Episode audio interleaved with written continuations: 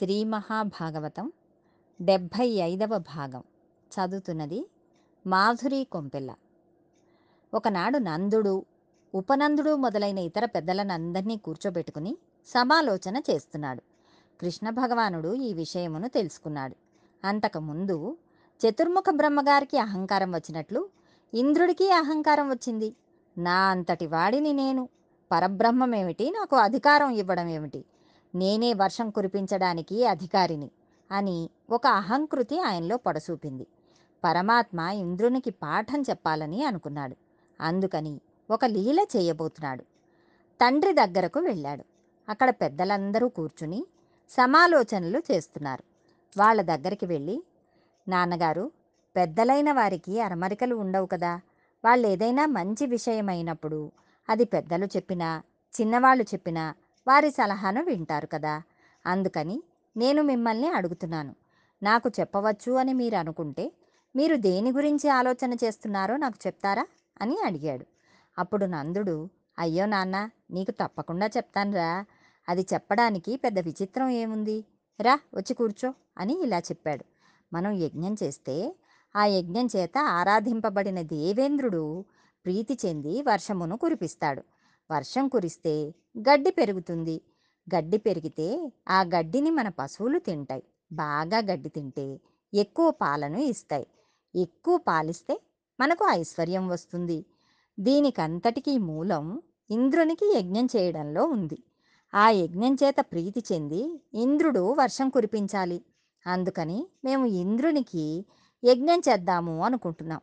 ప్రతి సంవత్సరం ఇలాంటి యజ్ఞం చేస్తున్నాము. ఈ సంవత్సరం కూడా యజ్ఞం చేద్దామని అనుకుంటున్నాము అన్నాడు. కృష్ణుడు ఇంద్రునికి బుద్ధి చెప్పాలని కదా అనుకుంటున్నాడు. అందుకోసమే ఆ సమయంలో తండ్రి వద్దకు వచ్చాడు. ఇప్పుడు కృష్ణుడు తండ్రిని మాయ చేసి మాట్లాడుతున్నాడు. అప్పుడు కృష్ణుడు అన్నాడు నాన్నగారు నేను ఇలా చెప్పానని అనుకోవద్దు. ఎవరైనా సరే వారు చేసిన కర్మలను బట్టి ఆయా స్థితులకు చేరతారు. ఎవడు చేసిన కర్మ వలన వానికి గౌరవం కానీ సమాజంలో ఒక సమున్నతమైన స్థితి కానీ జన్మ కానీ కలుగుతున్నది కదా! అటువంటప్పుడు ఎవరి గొప్పతనమునకు కానీ ఎవరి పతనమునకు కానీ వారు చేసిన కర్మే ఆధారం. ఆ కర్మే ఫలితాన్ని ఇస్తోంది. మనం చేసిన కర్మ వలననే మనం ఐశ్వర్యమును పొందగలిగాం. పశు సంపద మన ఐశ్వర్యం. మనం పశువులను పోషించుకోవడానికి గోర్ధన గిరి గడ్డిని ఇస్తోంది. ఈ కొండ మీద మన పశువులు మేస్తున్నాయి. మన కంటికి కనపడి మనకి ప్రతిరోజు గడ్డి ఇస్తున్నది గోవర్ధనగిరి మీరేమో కంటికి కనపడని ఇంద్రునికి యజ్ఞం చేస్తానంటున్నారు. మీరు యజ్ఞమును కంటికి కనపడే గోవర్ధనగిరికి కదా చేయాలి. అందుకని ఇంద్రయాగం వద్దు మనం గోవర్ధనగిరికి యాగం చేద్దాము అన్నాడు. కృష్ణుని మాటలకు నందుడు ఆశ్చర్యపోయి నీవు చెబుతున్నది నిజమే కానీ ఏదైనా యాగం చేస్తే దానికి ఋషిప్రోక్తమైన ఒక కల్పం ఉంటుంది కదా. కానీ నీవు గోర్ధనగిరి యాగం అంటున్నావు. దానికి పూజ ఎలా చేయాలో నీకు తెలుసా? అని అడిగాడు. కృష్ణుడు దానికి ఇంద్రయాగమునకు ఏమేమి సరుకులు తెచ్చేవారో? ఆ సరుకులనే తీసుకువచ్చి పూర్వం ఏ పదార్థములను వండించారో వాటిని ఈ యాగమునకు కూడా వండించండి. కానీ పూర్వం వీటినన్నిటినీ పట్టుకువెళ్ళి ఓం ఇంద్రాయ స్వాహ అని అగ్నిహోత్రంలో వేసేవారు. ఇప్పుడు నేను చెప్పిన యాగంలో ఇవన్నీ తీసుకువచ్చి ముందు బ్రాహ్మణులను కూర్చోబెట్టి వారికి మధుర పదార్థములను పెడతారు. వారు తింటారు. మిగిలిన పదార్థం బ్రాహ్మణోచ్చిష్టం అవుతుంది. అది మనల్ని రక్షిస్తుంది. అందుకని ఆ మిగిలిన పదార్థమును మనందరం అరమరికలు లేకుండా తినేస్తాం. ఆ తర్వాత కుక్కలు మొదలైన వాటిని పిలిచి వాటిని వాటన్నిటికీ కూడా పెడతాం. ఆ తర్వాత మన పశువులన్నిటికీ మంచి గడ్డి జనప కట్టలు ఇవన్నీ పెడదాం. అవి వాటిని తింటాయి. అవి వాటిని తిన్న తర్వాత వండిన పదార్థమును కొన్ని కడవలతోటి పక్కన పెడతాం. పిల్ల పిచుక మేక కుక్క గోపకాంతలు గోపాలురు నేను మీరు అని ఏమీ చూసుకోకుండా లేగదూడలతో సహా అందరం గోవర్ధనగిరికి ప్రదక్షిణం చేద్దాం అని అన్నాడు. అప్పుడు నందాదులు ఇదేదో చాలా బాగుంది. అయితే అలాగే చేద్దాం అని అన్నారు. అనుకున్నట్లే చేసి గిరికి ప్రదక్షిణం చేయడానికి కిందికి వచ్చి గోవర్ధనగిరికి నమస్కారం చేస్తూ ప్రదక్షిణం చేస్తున్నారు. వెనకాతల పెద్ద పెద్ద ఆవులు దూడలు ఎద్దులు అన్నీ ప్రదక్షిణం చేస్తున్నాయి. కృష్ణుడు గోపాల బాలురిలో ఒకడిగా ప్రదక్షిణం చేస్తున్నాడు. కానీ తానే గోవర్ధనగిరి మీద ఉన్న గోవర్ధనుడిగా కనపడుతున్నాడు. ఈ చప్పుళ్ళు ఇంద్రునికి వినపడ్డాయి. బృందావనంలో ఏం జరుగుతున్నదని సేవకులను ప్రశ్నించాడు. అప్పుడు భటులు అయ్యా మీరు కోపం తెచ్చుకోనంటే ఒక మాట చెబుతాం. ప్రతి ఏడాది గోపాలురు వానలు పడాలని మీకు పెద్ద యాగం చేస్తూ ఉంటారు. ఈ ఏడాది నుంచి వాళ్ళు ఈ వ్రతాన్ని మార్చేశారు. మీకు చేయడం లేదు. వాళ్ళందరూ గోవర్ధనగిరికి చేస్తున్నారు. వాళ్ళకి ఆ గోవర్ధనగిరియే పశువులు తినడానికి గడ్డి ఇస్తోందట. అందుకని వారు గోవర్ధనగిరికే యాగం చేస్తున్నారు అని చెప్పాడు. వారి మాటలు వినేసరికి ఇంద్రునికి ఎక్కడలేని కోపం వచ్చింది. నాకు యాగం చేయవద్దని చెప్పిన వాడెవడు? గోపాలబాలురు పెరుగు నెయ్యి తాగి వీళ్ళకి కొవ్వు పట్టింది. నేను ఒకనాడు పర్వతములకు ఉండే రెక్కలను నా వజ్రాయుధంతో తెగ నరికాను.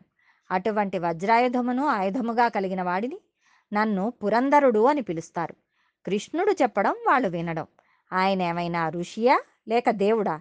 వీళ్ళ సంగతి చెబుతాను చూడండి అని మేఘమండలమునంతటినీ పిలిచి వీళ్ళు వర్షం కురియడం వలన వచ్చిన ఐశ్వర్య మదంతో నన్ను మరిచిపోయారు. కాబట్టి మీరు వెంటనే వెళ్ళి బృందావనమంతా చీకటైపోయేట్లుగా కమ్మేయండి.